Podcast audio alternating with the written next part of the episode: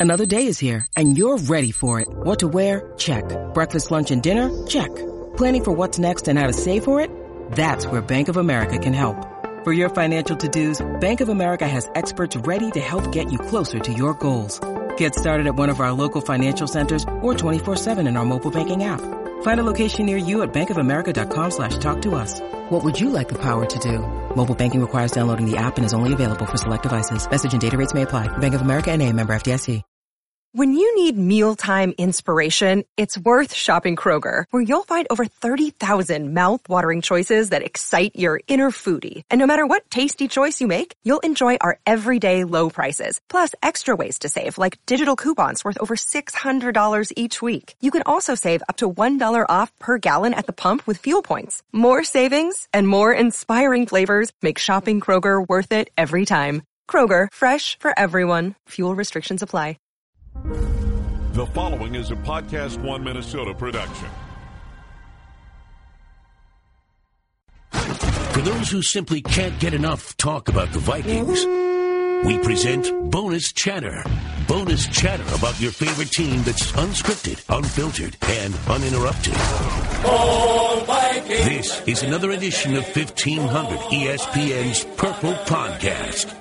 Hello, welcome to another episode of the Purple Podcast. Matthew Coller and ESPN's Courtney Cronin inside the TCO Performance Center after we have just watched day two of rookie training camp, where only the rookies have reported and they're on the field. It won't be until Saturday until the entire squad takes the field. Before we get into our bold position by position predictions, uh, anything stand out to you of the first two days of rookies practicing, Courtney? People in shorts, uh, they look pretty good running around out there. Dalvin Cook in shorts, uh, looks great. No, I mean it's it's hard to tell. I mean, there's some guys who say, yeah, they had some good catches. Stacy Coley, it was nice to see him out there on Wednesday. Um, he didn't practice on Thursday afternoon, which was kind of interesting because he was part of the walkthrough. Uh, but you know, he's recovering from that heel injury, and he's you know, I asked John DeFilippo about that earlier because it's going to be pretty interesting for if you're talking about position battles for a guy who you know was in a really good spot in June. Um, once Laquan Treadwell gets here, once Kendall Wright gets here, once Tavarres King gets here, like all these guys mixing in for the bottom four, really four positions. Because I think I do think they will keep six receivers. Um, you know, to me, those types of observations are what I come away with. Uh, I think with Pat Elflein, you know, hearing him talk today uh, about the timeline that he really wouldn't go into, but I've I've spoken with some people close to the situation about, you know, what's going to happen as far as his timeline. And what I was told this afternoon was that he should be good to go in the near future. And that's recovering from not just the ankle surgery that we knew about, but the shoulder surgery that had heard about at points throughout the offseason uh, and then, you know, was able to confirm it with Pat himself today. I mean, that's got to be brutal. He said he said it was tough. I mean, he was on the couch for, you know, pretty much immobile, ankle and shoulder.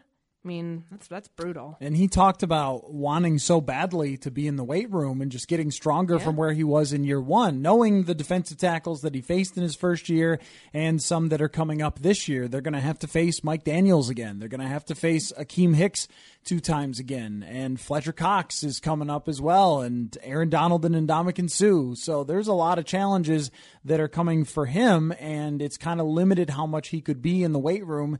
And if you're the Vikings, you hope that doesn't put him behind with his timeline, with the fact that not only was it on the lower half injury, but also the upper half too with the shoulder. From Elflein's personality, I think we liked what we saw last year, but he was kind of the rookie amongst veterans. And even though it was only a five minute conversation that we had with him, he came across to me as a veteran player the way he talked. What Brian O'Neill said yesterday was so eye opening. Um, in just the development of Pat Elflein, of the mentality of how he's already a veteran. Um, there's there was, I mean, I think he was a veteran by week eight last year, just given how much was thrown at him to take over that position at center uh, as a rookie and and really just dominate. Uh, you know, one of the best one of the best young centers, one of the best best young offensive linemen in the NFL right now. But uh, what he said about how he already was taking on Tony Sparano, like what he would have wanted here with like the tension, the attention to details. And you know, he's you know, JP Quinn, the guy they signed to replace him pretty much just for a few weeks for camp. Um, you know, he's in there working on him with technique and, you know, anchor point and everything else. And same thing with, you know, he's getting after Brian O'Neill and the rest of the rookies. Like he's, he's going to be a very, long time NFL player. There's very little doubt in my mind about that, you know, barring injuries, but how he conducts himself and in the way that he he's he's so smart. Oh my god, that guy is smart, and it just comes across when you talk to him. And him going through the details, I have it at our website 1500espn.com of just the details of how he and Kirk Cousins are Oh, sure. getting on the same page, how they're preparing with each other, what it's like to adapt to a brand new quarterback, and when he- you haven't been able to practice with him, nonetheless. Just being in the film room and, and trying to get all those details down. And he was talking about just the hard work that it takes to get onto that level. And, you know, what I see in him is exactly what you said is somebody that will carry the tradition here of great centers with the Vikings. And we saw that last year. But even from just what we see from him as a person, when you get that sense of this guy started the season as a boy and he's come back as a man. Yeah, pretty, I mean, it, still looks like a still still looks, like boy. underage. Yes, he Um, still looks like a boy. But, I mean, it really has that feel yeah. that he is, like you said, he is a veteran leader now. And this going into this season with questions on the offensive line, they're going to need that with him at center. You know, and, and the thing too with how many question marks there are on the right side of the offensive line of where, you know, who your right guard and who your right tackle are. Let's not forget that your center and your left guard are coming off serious season ending injuries. I mean, Nick Easton has the ankle, Pat Elflein now has the, you know, has the shoulder and the ankle.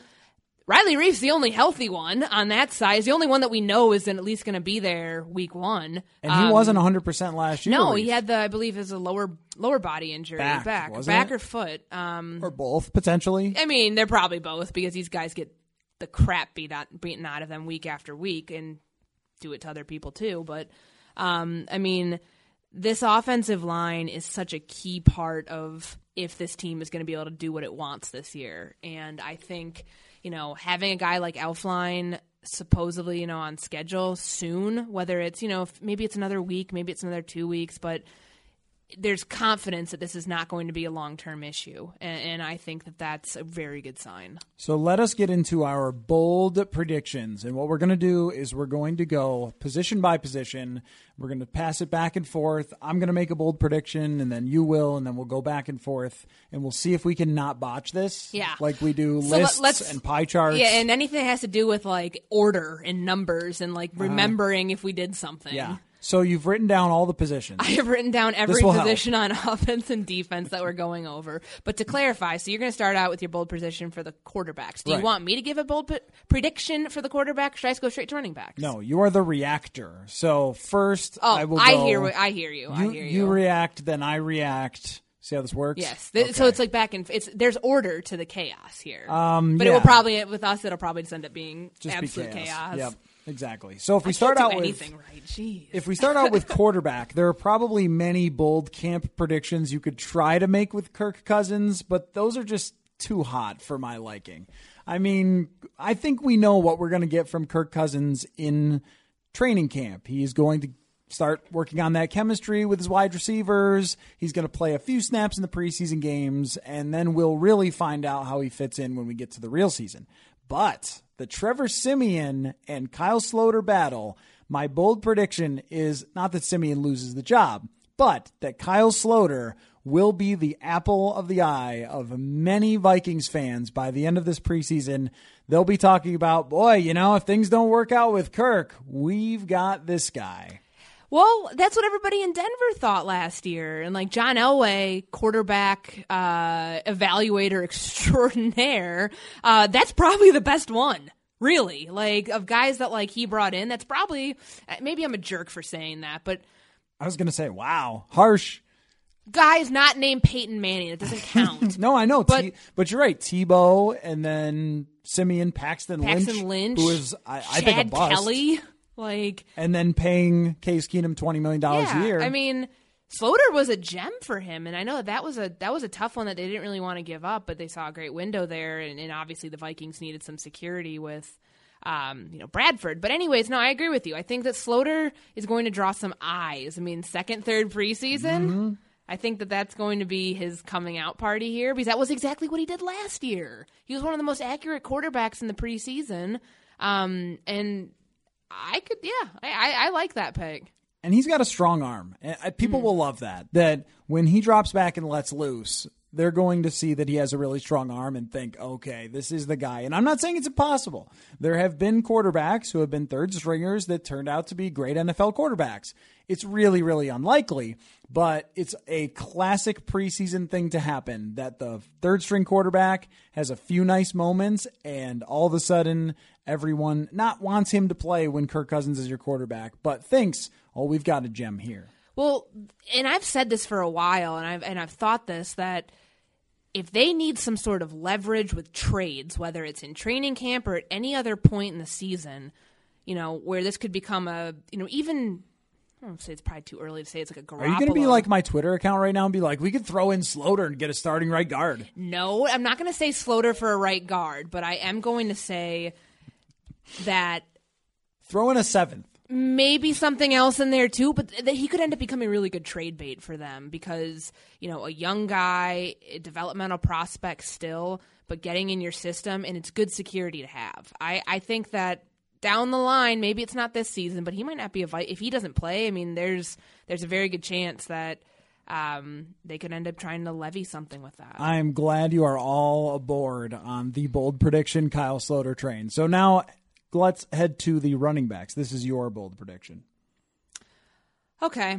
Um let's uh let's say that with the running backs. You and I have, by the way, we have taken on our running back. Having not seen them really at all outside of shorts, it's too too bad. We've already decided on which running back we like. Is that where you're going with this bold prediction? Well, I mean, it's going to end up being the only thing I can think of with running backs. I mean, I'm not including the fullback in here, unless do you want to? I mean, if you have a bold, I don't have a prediction, fullback prediction. I mean, my prediction is that uh, Rock that um, Mike Boone, who's my pr- my pick. That's your Y- guy. You have Rock Thomas. I'm Team Rock Thomas. um, who you have not seen play at all. No, but, and you, haven't know. seen Mike Boone. Yes, I have. No, you haven't. Yes, I have. No Mike, way. Yes, I have. Mike Boone has been play, Were played. you, a were you grinding more- the tape? I've, I watched some of his tape, but I also took a look at, um, you know, the spring, and I factored that into him winning the, you know, change of pace running back role. Oh yeah, you could definitely tell. Oh, a yeah. lot. In shorts. OTAs You know, I really could. It's fantastic. I mean, for me, it's, you know, the way that I look at that, uh, it's a tough. You know, they need a number three running back because they know what Murray can do. They know what happens. You know, you know if Cook if Cook needs you know time off, if he you know if they need to use use Murray, they know how to use him. I don't know if they have a Jerick McKinnon amongst those two, but they do have somebody who can be a change of pace back, and I do think that it'll be Mike Mike Boone. Your bold prediction then is that Boone wins the job over Mack Brown and Rock Thomas. Yes, I'm only going to give you like a five out of ten for like lame? the boldness. No, it's not lame because Well, there's nothing bold with this group. What do you want me to say? Dalvin Cook's gonna like. I hmm. mean, could it? Can I? If I, you're asking for training camp, I could make the prediction that Dalvin Cook's going to win comeback player of the year or going to you know. yeah, just for training camp. training camp. there isn't really a bold one to be had with the running backs aside from picking your guy, which I think you're doing. You're picking your guy. You're saying of the three, Mack Brown, Mike Boone, and Rock Thomas, who all have just great third running back names, by the way. Yeah. Thank you, all of you, for those names. You're saying Mack Brown, the guy that they brought in, who's Kirk Cousins' buddy, and they brought him in last year from Washington, that he's not going to make it, and one of the younger guys will beat him out. I think that's that's fairly He's bold. coming off injury too. Like I mean, Brown. We haven't seen much of him. I mean, he hasn't done much in his first few years in the NFL. And Boone was a guy who had great testing numbers, mm-hmm. and that there have been some rumblings that they're really intrigued by him. So I will say that there's a good chance you end up being right that he wins that job. The only reason that I'm going with Rock Thomas and jokingly, I don't ever want to be team anything, just ever, but jokingly, Team Rock Thomas is just that he's a fairly interesting guy. He was with Auburn as a five star recruit and then transferred to get more playing time. Yeah. it makes him sort of intriguing. It's a classic camp guy. We don't know how it's going to work out, but Boone might have the edge right now, and uh, so you could end up being right. Yeah. All right, bold Wide receivers. Bold wide receiver prediction. I think you already know mine, and I'm sure that people who listen to the podcast can figure this out too. Mm-hmm. My bold prediction, though, is that Kendall Wright is not here week one. Yep. That's what we said last week. And so let's run through it though. So we're we're saying are we in agreement that they're keeping six? Yeah, Okay. yeah. The, outside of the obvious three, Treadwell, you know, Treadwell, uh, He'll make the team. Yes, he'll make the it team. might not go great, but he'll make the team. Diggs, Thielen, Treadwell, Yep, Coley, yep. Zylstra, Brandon Zylstra, who's my Mr. Mankato pick. I will agree. Oh, you've that's your Yeah, pick. that's- that's- okay. yeah, I didn't know pick. you'd made your pick. Well, I'm making it on the show. That's my Mr. wow, Mankato an early announcement. Yes. That's five. Magic number six, Tavarres King, age 50. Tavarres King was around when Joe Namath was playing. He's 27 going on 56.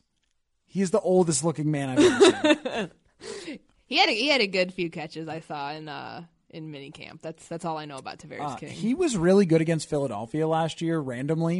And Oh, he's yeah? sort of been bouncing around. He was with the Giants. yeah, and had his one big game against them, so he's the Eagle killer. He is their kryptonite. Maybe that's why they might keep. All right, no, seriously, who's your number six? Uh, yeah, I mean, I like that pick. if, you're, if you're saying that, um, if you're saying that uh, Wright's gone, you have to factor in. You know, Caleb Jones goes to suspension list right, Right. away, so that's and four I think, games. I think Caleb makes the team, but he's suspended. Yeah, it was kind of like a Floyd situation. Yes. Yeah, that's that's fair. how I could see. So I could looked see good them, out there. I could see them going five and Caleb Jones suspended, and then he comes back Mm-hmm. potentially with somebody getting hurt. I'm sure by week four, and then they make a decision on him. I think that might be my pick right now. Okay. that they go five and then Caleb Jones, so they can have somebody else somewhere else and know that he's coming back in week four. But if they go six and it's not Caleb Jones because he's suspended. I think I would go Tavarres King, and behind him I would go Corey Robertson or Okay. Jeff Badet. He's super fast. Yeah, I mean, can we? As long as I mean, you're still forgetting all of the other names, the the BBs and the Wienekes and everybody else. I mean, it's a deep group. It's a Yeah. really, I- really deep group. I think that BB or Wieneke both could compete for a practice squad job because Mm-hmm. I don't think anyone would pick them up if you cut them and then brought them back on your practice Yeah. squad. The other ones, maybe someone would if you cut them, and I think that ends up being a factor. If you have an undrafted free agent that was high priority and you liked, someone else probably liked them too and wanted them too. And that might have been why Tashawn Bower made it instead of getting put on the practice squad last year. So I, I like your uh, you're you're laying that out there with Zylstra making the team. Oh yeah, I've thought that for a while though. I thought that dating back to minicamp when we projected the roster at that point, at least, or projected some of the we projected the wide receiver position. Um, I do have a projected roster, 1500ESPN.com. If you didn't, you put a 53 man out Yeah, I already. I put one out. Nice, nice. You're ahead of the, game. pre-camp. Yeah, jump the gun. I All got all the boring ones. I want you got all the good Well, ones. No, tight end. Is there a t- no, it's not even fair. Can I- okay? We could skip tight end. Is there The a ol- bold tight? Is there, Are they going to no keep? bold there's they could keep. I think maybe the bold would be they keep three, but it's like Rudolph, uh, Morgan. Does Blake Bell survive this round? He doesn't have like anything left on his contract, so I they think really. Conklin. I think Conklin. I think makes it. Conklin has to. I mean, he looked okay out there today. I mean, he's, you know, I just am waiting to see these dudes in pads. I think it's everybody's kind of gone stir crazy where it's been the same thing where they're not even in shells for, you know, since May. Yeah, like how good is this guy? I have no idea. Yet. I've what I hate when people ask me stuff about training camp. Like, how did so and so look? Um, well, Jeff Badet, you know, burned that guy on who? Who did it was a uh, corner that he was going against? on It that might have been route. Holton Hill. Yeah, and I mean, he looked good speed there, but he dropped the ball. Like, you know, that's as much as you can tell from these early practices. Um, so okay, so do I get offensive line? You can get offensive line. Thank yes. you, I appreciate that. So we're in agreement that Tyler Conklin makes the roster. That's a mutual pick, Not that bold. not that bold. Um, offensive line. How bold can you go? Ooh, I could go pretty bold, but I don't know if I'm going to. I'm gonna try. Um, Okay, there's really no downside to going super bold here. There's no risk. I just I know I know what I think is going to be the starting five. It'll be from left to right. It's what we know: Reiff, Easton, Elflein, Remmers, and Hill. I think Brian O'Neill's going to make a compelling case. Okay, that's bold. Um, that's bold. I, you know, he he can't. We talked to John DeFilippo about it today. He's coming here. He's strong. He's probably put some weight on. Uh, he look, you know, it's going to be interesting to see what he looks like when he actually gets into the mix with the veteran guys when everybody's in pads and his wit, his welcome to the NFL moment. Once that first, you know, first practice, which defensive end is he going to go up against, and can you hold the edge against a guy? And if you're, if can you hold the head? I mean, that'd be Danielle Hunter. Can can you hold the edge against Danielle Hunter if you're thinking about that? I don't I don't know. So I mean that that to me is going to be very intriguing because at some point this year he's going to play on the offensive line. Um, where he goes in camp, I mean, I think it's going to be pretty. He's going to make a push for that job. So, are we talking about maybe into the third preseason game where we're saying, "Hey, is it going to be Hill or O'Neill"? Is that where? Is that? Are you going that bold? Um, that's that's pretty bold. That's I, you pretty know, bold. I still I, I've projected on my stuff. Um, we've had a bunch of you know preseason stuff on ESPN.com. Like I've said, you know, my bold prediction for the preseason for like I guess more of a national audience that doesn't really understand, you know, or really understand the in, in, innate workings of the Vikings right now with the offensive line is that Hill will be the right tackle.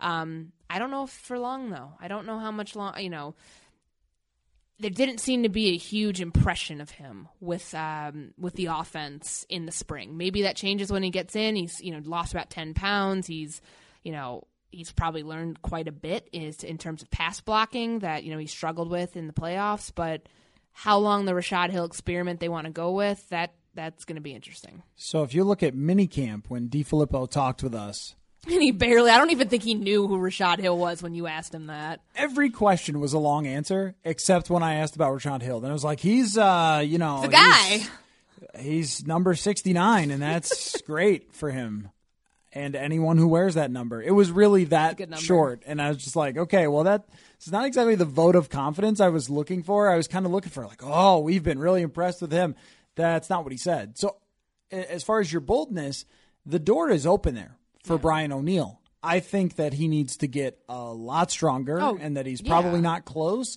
but they could panic if Hill really struggles in the preseason going up against Danielle Hunter on a daily basis and they start to get nervous, or if O'Neill shows that his athleticism will make up for some of his weight and strength.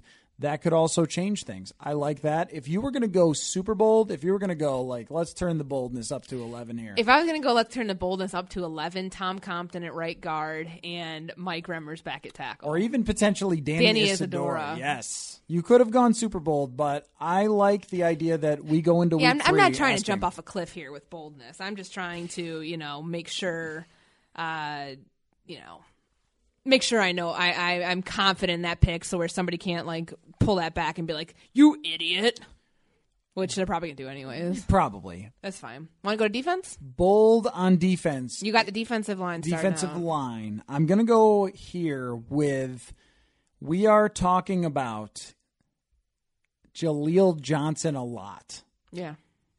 I don't know how bold that is, but since he barely played in the actual season last year, it might be somewhat.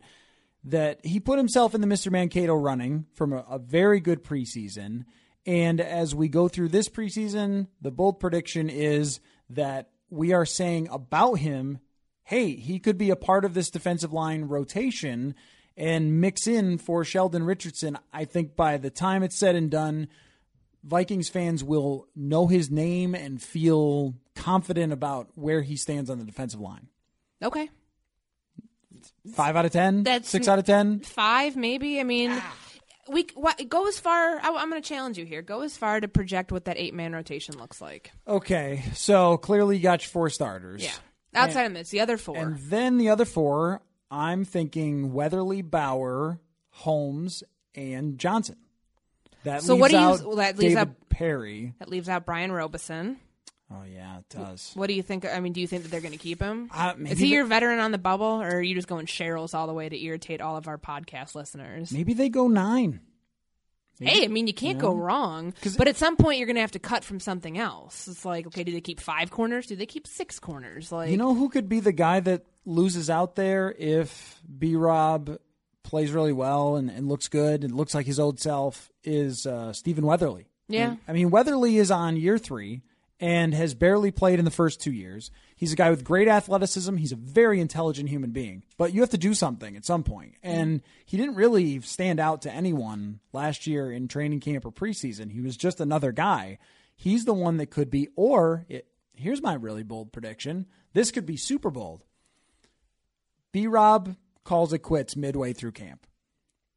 He just says, Look, you know, it's been a great ride, but I just can't get myself where I need to be to compete and play a role on this team. And I'm sorry, I'm calling it a day. I don't think that would happen. I think, think so? for for what he came back for and take you know the mental hurdle to get over to be like yeah like I'm coming back for my 12th season and then oh by the way you got to take a two million dollar pay cut like Well, let me present the scenario. They say to him, Look, Brian, we love you. You're the greatest. We want to build a statue of you. You've had an amazing career here in Minnesota, but the other guys are outplaying you. And instead of cutting you, why don't you just retire? that's I a very viable I think you scenario. would. I think you would too but I just I just can't see it. That's pretty bold. That's very bold. That's like flaming bold. Hmm. Like on a level of like, you know, we're talking like fire sauce from Taco Bell, that's fire sauce. That's like the hottest that you can go. Yeah. Okay. Okay. Linebackers. um I, I was just avoiding any Taco Bell jokes there. That's so I'm just going to move You know, along and totally I'm going to hand it over to you for linebackers. You know, I think with the linebackers, I mean, uh, it's not bold, but maybe even, you know, can piggyback off what you were just saying with the defensive line rotation. I mean, what about Anthony Barr? Like we we go into this knowing that, you know, they don't have a lot of depth at the position. So there's not really all that much. I mean, you know, Hercules Mataafa was linebacker, defensive end, whatever the hell he was, like and now he's hurt. And, you know, he's going to be on IR for them and, you know, More like not uh, AFA now. that's cute. Um, were you holding on to that one for a while? No, just came with it right now. That's very clever. Thank you. Um, I think I just got to go with Anthony Barr, and let me put a sack total on him. Does that make for camp? For camp, is that that's stupid? No, no, no. If you're going bold Anthony Barr, you're just saying in a preseason game he lines up at defensive end.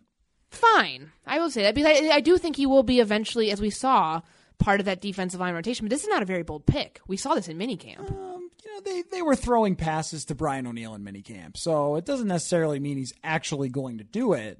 Sometimes they just do stuff to try it out. Well, I mean, Khalil Mack rushes the passer and is about to make himself a lot of money if he reports for camp. I think that Barr could be in that situation if he takes on more of that true outside linebacker role where he's also being sent in off the edge. So, I mean, for me, the whole linebacker position really stems from, you know, an on uh, Anthony Barr. I don't think there's really any other bold prediction to make here. Ben Gedeon is the number three, and the other guys will battle Kentrell Brothers, who's suspended. Eric Wilson, Devante Downs, they're gonna. Devante Downs going to make the roster? I don't think so. I don't know. I mean, how injured is he? We can never get answers of these things in minicamp. No, Is and we he- didn't, is we he didn't gonna really be out there? whole. I don't, we'll see. I guess when he gets out there, we didn't really see a whole ton in the first two days when they're in shorts. Bold defensive back pick. This is a great. I'm jealous. This is a good one. Let's do. Let's make it together. Let's Okay. both because there are safeties and corners. We could both make bold Sure. defensive back picks. I would go with Mike Hughes wins that job at nickel. That is bold. That's a good one. I'm going with that. You got one? Well, that probably would have been mine. Well, my I mean, Micah Sherels is gone. Um, not that he's not that it's really much of a secondary pick. I guess that'd be more special teams. But I say that they keep five corners instead of six.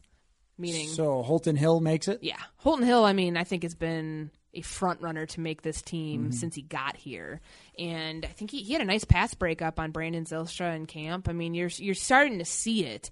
Um, it's going to be cool to see what happens when he goes full go, and I mean, if he's playing outside with like the second team unit. Um, Hughes, Hughes is interesting because I mean he didn't really say much outside of what we knew in minicamp. Um, in speaking with him on Thursday, that it's the same thing. They start him outside, they move him inside. I wonder when Mackensie gets out here, Mackensie Alexander, how much those reps and what those reps look like. Because if you're saying Mike Hughes is winning that job, then you're saying that Mackensie at some point is going to be in a situation where he looks like he's not in it, and you got a 40 year old and a rookie who's never played the position, um, you know, truly for a whole season competing for that job. That is not a good position to be in, and that really says I think more about just you know Alexander's development. But you know, I've said that I think that Terrence Newman can be a really good safety, and and I think that's where he'll end up. So, yeah, If you were going bold with safety, you would probably go with something like they'll sign someone else Yeah. to come in. because there's just there's not a lot of depth. and also Andrew Sendejo didn't participate in minicamp at all. He's been hurt. and I wonder about how we don't know the injury with him. His cap figure is large. Where is he going to stand? I don't think he's getting out. cut. No. I just don't know where his health stands. I just think his time here, he's on borrowed time right now. with his age, he's in his Yeah. 30s now, Like- and he's coming off a tremendous year. It's just with the way that it ended, with the concussion and then having to be pulled from the Philly game. Yeah, you wonder how much more that's going to where the impact is going to be with him going forward. I don't can he have as good of a season as we saw in flashes and you know pockets last year? I don't know. Harrison Smith needs some help. I'll give him that. I don't think that anything changes, but if you were going bold, you would say, well, you know, maybe they look for a veteran to come in and be another safety or compete with Anthony Harris. Harris has done okay when he's had to fill in, but he's not a guy if if you had to turn to someone else, he's not the guy that you want to turn to for 6 or 7 games. He can do one or two, but I don't think he's a guy who could play a half a season filling in for Andrew Sendejo. So if it, if they get the feeling that Sendejo really isn't coming back from the injury like they want him to, then maybe they would put a little pressure on him by going out to get somebody else. Um, it's not a bold prediction to say that Daniel Carlson will win the job. No. It's All signs have pointed to it, just given the contract situation of Kai Forbath and trading up to get Carlson in the fifth round. But everybody loves a kicking competition. At least we need to like act like there's going to be one. And and Forbath has beat people out before, so I wouldn't put it past him. That's my bold prediction. Kai keeps his job. okay. That would be the bold angle here. The That's the only angle. Yeah. Or somebody beats out Jayron Kearse for punt gunner, but you don't even want to go there. No, I will not listen to that possibility. Jayron was great at his punt gunning, and he's going to stay there. Um, and Ryan Quigley doesn't even have any competition. Neither does Kevin McDermott. Sadly, I think there should always be a long snapper con- competition, don't you? Well, you know, looking at uh, Johnny Stanton's body type, he just screams long snapper. He's number 48. He was long. I told you this yesterday, right? Oh, yeah, that he, he was long snapping on um. Well, they were doing like some situational uh, extra points. But I never know if they're just like messing around or what. Well, probably because I don't have a long snapper out here. What's Daniel going to do? Oh, right. Daniel Some- Carson going to snap the ball to himself? Like, Yeah, you right. know, he was a tight They're, end at um, one time. There's no there's no long snapping competition, unfortunately. It really sucks. I quit. We could have written a lot on that. You know that like I would have been the foremost expert on the long snapping competition. I, I think I can honestly say this, and this is not a joke. This is really true. That no one has watched more film of the long snapping situation last year than you. I can't breathe. Um, yes, that's that's accurate. I think you're also in this too, though. Uh, yes, Probably not as much as me, Um, but you there have know, been some suggestions of plays that I have passed along to you to watch from one of the previous long snappers, but uh, yeah, it's too bad that that's not going to be a competition. Do you? Let's just put on a bet here before we wrap it up on the kicking situation because it will be one of the top storylines that we watch every day. In fact, it's I think it's my favorite. If there's a competition to kicker, it's the best because if you're just running reps, we're kind of like, oh, focus on this guy, focus on that guy. When it's the kickers, though, it's everything stops. Yeah. It comes to a halt. Everyone shuts up. The fans stop and look. So it's like this big pressure situation for these guys battling each other. And then here it is. Everyone's got their notepads down. 37 yards. Daniel Carlson through the middle. Like, it's kind of fun and dramatic when they have a, a legit kicking competition, which they did last year. Yeah. And Marshall Koehn just barely lost it out to Forbath. Who are you putting your bet on? well, if you, if you want a bold prediction, Kai Forbath. If you want a realistic prediction, Daniel Carlson. I'm saying Daniel Carlson, too. Yeah. Um, I thought he made a very poor effort today to hold the bag. That Yeah, you were asking really him. upset about him holding the bag on Yeah. the punt gunning drill. Yeah, yeah. He was just standing there with it. I mean, the other guy was like in a stance. He is not paid to use his arms. That's a good point. He is the youngest looking person to ever play football. I wrote in uh, on a tweet in during rookie minicamp that he reminded me, or at least looked like, Jimmy Clausen. The blondness, yes. I would say. I'd say the eyes too. I think he's, you know, maybe got a skinnier face than Jimmy Clausen. I think if you took a nine-year-old Josh McCown and put his head on Okay, Clausen's okay, body, I see that. yep, I that's see that. That's, that's a what good he looks one. like. Yep, Josh McCown and Jimmy Clausen. Now we should really go back and like debate their doppelgangers. that's like the um, Fight Club. You ever seen Fight Club? I have. You're too in blonde. that's those guys. yeah, So, spiky hair too. You you could tell we are ready for actual football things to happen. Did you take anything away before we wrap up, just from Kirk Cousins, John DeFilippo talking today? Was there anything that stuck out to you before we wrap up here? A little bit. Uh, with what Kirk said about the leadership aspect of coming in here, that it's so much quicker than he thought. He he wasn't really sure. You know, you, you think, okay, I got eighty four million dollars. You know, I'm to come in and you know do whatever I want. Essentially, I mean, that's kind of what the money says. Like this is you have the keys to the castle, but as a football player, you know he knows that you know money doesn't buy you respect. It doesn't buy you leadership. But the guys here were like, okay, it's your show. Here you go. He was having he, he wasn't really sure how to be a starting quarterback here. He wasn't sure when to, you know, when it was okay for him to be. Thought he had to come in and, you know, sit back, maybe prove himself a little bit cuz you know, any other position that's kind of, you know, a lot of times what you have to do. Um I'm, I'm just kind of like thinking in my head. I don't think if Julio Jones got traded, or if you know somebody else, you know, if, you, if you're at the pinnacle of your position, you oftentimes don't have to come in and and do that. But Kirk, as we've talked about, is not at the pinnacle of his position. And I have a story coming out on Friday just about my time in Holland, Michigan, getting to learn who this guy really is, and the quote about you know you can't be a fake and expect guys to um, you know to follow you and you know take on your leadership. You know the 84 million dollars is not going to buy you respect. Pretty telling quote. And you know to to learn a little bit more about Kirk like I got to this summer uh, that kind of tied it all together for me with just you know from what he's saying because I don't think you'd go out there and tell a bold faced lie that like oh they're like hey go for it. Like keys to the castle are yours. Like you know, he clearly feels supported here, which, you know, certainly at points throughout his season, his time in Washington, he didn't. It's extremely unique for a guy that had the seasons he had to Yeah. change teams. That is not completely unprecedented, Mm. but almost. And one more, and one more thing, uh, John DeFilippo made a good comment today about quarterback competitions. That if you have a quarterback competition in camp, you don't have one. You really don't. And he's been through that. Um, you know, before in Cleveland between Josh McCown and Johnny Manziel, and we saw what that led to. Um, it's good to have backups, as as you know. I mean, there's obviously you know going into Philadelphia last season, there was no competition between Carson Wentz and Nick Foles, but it's unique to this situation here, and I wrote about this today that you know this is uncharted territory for Minnesota because last year at this time it was hey it's Sam Bradford's show, but on the back burner in your mind you're thinking okay well what's going to happen when Teddy's healthy? And what's going to happen you know if and when he gets cleared off the pup and he can you know, medically return cleared to play? And at that time you're thinking okay Sam's going to be the starting quarterback. Do you have a competition then? Is there a trade? What goes on? They this is the first time that in a while that it's gone like the answer is right here and for Kirk it's kind of the same thing. I mean 2015 was his he's had quarterback competitions. He's the guy outright guy. He knows where he's going to be next year. He knows that this is his team and they're going to ride with him for better or for worse.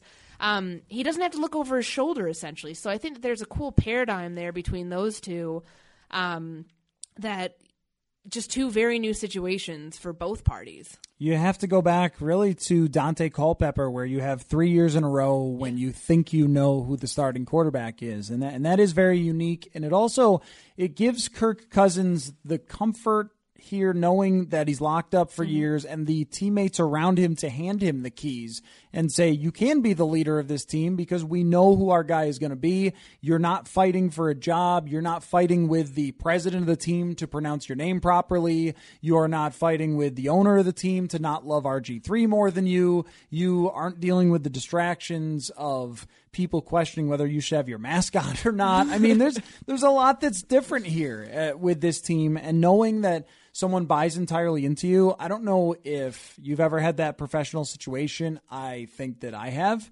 where you go to a different place that place being here, where I feel way more comfortable in my job here than I did before. Where before I felt in Buffalo like I was always just fighting for anything I could get and felt like I wasn't getting enough opportunity and on and on. And it's a way different mentality of how I go to work every day. So I can see Kirk maybe feeling the same way that even though he still has that underdog and chip on his shoulder, that his comfort in being that leader is more when he knows that from Mark and Zygi Wilf on down to Johnny Stanton, everyone knows who the guy is. Is Johnny Stanton last? He's last, isn't he? I'm holding it in. Sorry, do, you, do you think Kirk knows who Johnny Stanton is? Johnny Football, as we've been calling Johnny him. Stanton's number 90. No, he's not. He's 90 number of 90. Okay. No, I mean oh, he's number 48. I mean like of the 90 man All roster. right, if you're ranking all of their chances, I'm sorry, but he's got to be number 90. They're keeping two fullbacks. Right. I mean that's what I mean. Unless the Number long snapper 91 thing, then. the Okay, long snapper yeah. thing could work out. Um, but yeah, anyway, I, I could just I can sort of semi mildly relate to that. Not 84 million dollars, but when you go somewhere else and you feel like they believe in you Takes the and they pressure accept off. you, yeah, it, it's a it's a different outlook. I, I don't think I've. I'm sorry. Do you have something else? No, on he that? can hold on to his underdog story all he wants, and that's fine. That's kind of what the premise of my story tomorrow is. Just that's what drives him because it takes the pressure off of him. Because if you say, "Okay, I've arrived," um, and like I, I've let I'm letting go of the identity I had my entire professional career and you know college and high school career, the expectations become that much more difficult because you're trying to match something that you've never even you never even fathomed. So I think there's a new villain though for him. Before it was kind of like being a fourth round pick, and now it's the team who didn't believe in him. yeah, So he can kind of change who he is viewing as uh, his villain in his mind to continue to motivate him the same way. I mean, a coach that says like, you know, we were seven and nine. Kirk did some good things, but hey, we were seven and nine. Like, he's calling a spade a spade, and he, and he had a point for sure, but there were slights at every moment.